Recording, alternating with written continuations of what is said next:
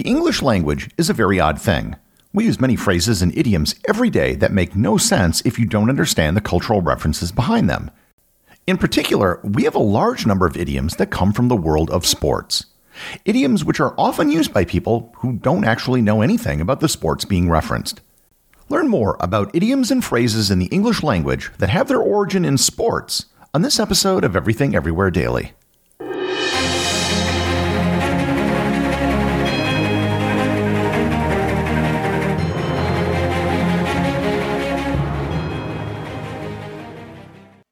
This episode is sponsored by Heaven Hill Bottled in Bond Bourbon. I recently had the chance to try Heaven Hill Bottled in Bond, and I can attest to its exceptional aromas with hints of caramel and vanilla intertwining with its oakiness, which provide a well rounded flavor profile. Taking a sip is akin to experiencing a piece of bourbon history firsthand. Heaven Hill Distillery may be America's most quintessential bourbon distillery. Established in 1935 after the end of Prohibition, the distillery was established by the Shapira family and has remained a family owned distillery to this day. In 1897, Congress passed the Bottled in Bond Act, which set forth strict rules for any bourbon labeled bottled in bond. Heaven Hill Bottled in Bond bourbon goes beyond the stringent requirements of the law by aging its bourbon for seven years, not four. The end result is a gold medal winning bourbon that truly stands out. Available nationally, look for a bottle at your local store. Heaven Hill Bottled in Bond. Heaven Hill reminds you think wisely, drink wisely. This episode is sponsored by ButcherBox. Summer is right around the corner, and that means cookouts. No matter what your preferred food is for a cookout or a barbecue, ButcherBox can help you make it the best. If you want to serve up some hamburgers, ButcherBox has grass-fed ground beef to make the perfect smash burger. Want to cook up some steaks? Well, ButcherBox has that too, with some of the best cuts of steak such as New York strip, ribeye, and filet mignon. Do you like grilled chicken? Well, ButcherBox has some of the best pasture-raised chicken that you will find anywhere. And if you really want to wow people at your next cookout, you can try grilling some of their wild caught salmon on a cedar plank. Sign up at butcherbox.com slash daily and get a special deal.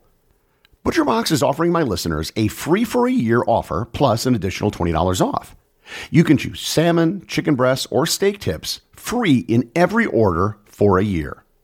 Sign up today at butcherbox.com slash daily and use code DAILY to choose your free for a year offer. Plus, get $20 off your first order.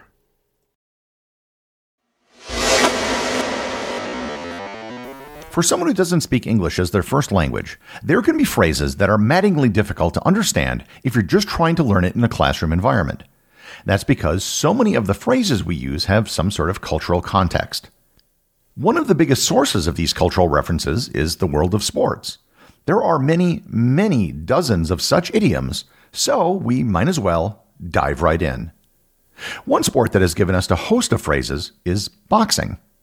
If someone supports you, that means that you have someone standing in your corner. In boxing between rounds, assistants to the boxer would stand in the corner of the ring, helping the boxer, treating cuts, and giving them water, etc. When the next round starts, hopefully the boxer will come out swinging. This means that you're getting an active or enthusiastic start to something. If you do that, you just might be able to beat someone to the punch. Beating someone to the punch just means reacting in advance of something. If you know a teacher is going to complain about an assignment being late, you could beat them to the punch by turning in yours before they say anything. Hopefully, a boxer won't get hit below the belt or receive a low blow. Both of these refer to a rule in boxing where it's illegal to hit someone below the waistline. Hitting someone below the belt refers to something dirty or underhanded. If someone says something particularly mean or nasty, it's said to be a low blow. If you're not exerting your maximum effort, you could be said to be pulling your punches. If you're on the verge of defeat or failure, you are said to be on the ropes. And if there's no way for you to come back from something, then you're down for the count. In boxing, if you're on the mat and the referee counts to 10, then you lose by knockout. However, if you are getting beat, you might get lucky and be saved by the bell. This is a fortunate interruption that saves you from something unpleasant. If you're stuck in a conversation you don't want to be in and your phone rings, you've been saved by the bell. If you give up, then it's said you've thrown in the towel. This is a reference to a 19th century practice of a manager ending fights for his boxer by literally throwing a towel into the ring. And if you lose on purpose, then it's said you took a dive. If you want to run for election, then you have to throw your hat into the ring. This comes from the early boxing tradition where fighters would take on challengers right from the crowd. Challengers would accept the challenge by literally throwing their hats into the boxing ring. Boxing isn't the only sport that's given us many idioms. Thankfully, you all have a ringside seat for another sport that has given us so many horse racing. If something is being resolved at the very last minute, it is said to be going down to the wire. A wire or ribbon was often stretched across the finish line of a horse race. In a close race, it helped determine which horse was first. Likewise, if you complete something just before a deadline, it is said that you are finishing under the wire. If a race was close, then the winner was said to have won by a nose. And before that point, the race would have been neck and neck. If a race wasn't close, the jockey on the lead horse would often sit up in the saddle and put his hands down before crossing the finish line. Today, if something is obviously better than anything else, we say it is hands down the best. If you rein in something, you are limiting its performance. Whereas if you want to give someone free rein, then you're allowing them to do whatever they want. And this comes from the reins used on a horse. If you're nearing the end of something, then you are in the home stretch. The home stretch is the straight part of a horse track after the last turn and before the finish line. And if you bring in someone that's far more talented than the average person, it can be said that you've brought in a ringer. A ringer was a horse who looked like another horse but was much faster. Golf has given us many idioms as well. If something is par for the course, then it's considered to be average or expected. If something is under par or subpar, then it's worse than average or not meeting expectations. If you meet the minimal criteria for something, then you can be said to have made the cut. And if you're preparing something, you are said to be teeing up. And if you've screwed up and need to try again, then you might want to take a mulligan. Not all idioms come from particular sports. Some come from sports generally. If you're doing something for which you are not qualified, you are said to be out of your league. This can refer to a relegation system similar to how association football is organized in much of the world, or to the minor league system in American baseball. If you aren't participating in something, it is said that you're watching from the sidelines, which is where the players sit when they're not on the field. If you need to pay attention to something, then you need to keep your eye on the ball. This usually references paying attention to what is important and not being distracted. Because if you don't pay attention, then you could drop the ball. The largest source of sports idioms in English actually come from team sports. Cricket gives us several phrases. A sticky wicket is said to be a difficult situation. And it actually comes from a cricket pitch where the grounds were wet, causing the ball to bounce unpredictably. If you're stumped, you are confused or don't know the answer to a question. In cricket, if you're stumped, you are out because the wicketkeeper knocked down a wicket while the batter was out of his ground. When this occurs, the batsmen usually aren't aware that it happened immediately because their back is turned, hence, they're confused. One idiom that has its origins in cricket, although people think it comes from other sports, is the term hat trick. If you score three goals in ice hockey or association football, it's said you've scored a hat trick. In the NHL, people will actually throw their hats into the rink when this happens. However, the term actually comes from cricket. When a bowler took three wickets in three consecutive bowls, it was tradition for the team to buy the bowler a hat. Hat tricks are extremely rare in cricket. When a ball is knocked out of a cricket oval on the fly, you are awarded six runs. If someone is given shocking or upsetting news, it is said to hit them for six or knock them for six. Association football, aka soccer, has given us many sayings as well. If you accidentally do something against your own interest, it is said that you scored an own goal. In football, this is when a member of a team accidentally hits the ball into their own team's goal. If you change the objective or rules of something while it's occurring, then it's said that you've moved the goalposts. Likewise, American football has given us many idioms and phrases. If you change plans at the last moment, you are said to have called an audible. This is when a team is set to run a play, but at the last moment, the quarterback sees that the defense is prepared, so he will audibly shout out a change of plans at the last second. If you're desperate, you may attempt to throw a Hail Mary. A Hail Mary is a play in American football that doesn't happen very often, but can be very dramatic. In the closing seconds of a game, when a team only has time for one play but still has a lot of ground to cover, they'll just throw the ball into the end zone and hope for the best.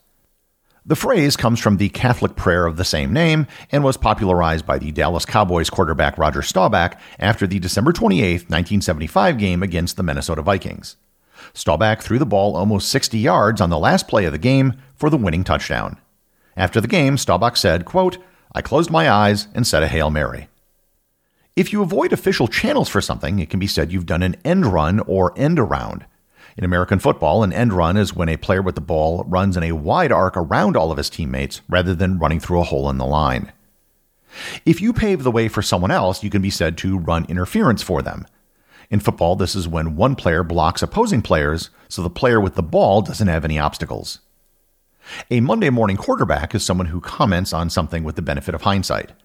Most professional football games are played on Sundays, so criticizing or commenting on the game on Monday has the benefit of knowing how everything already turned out.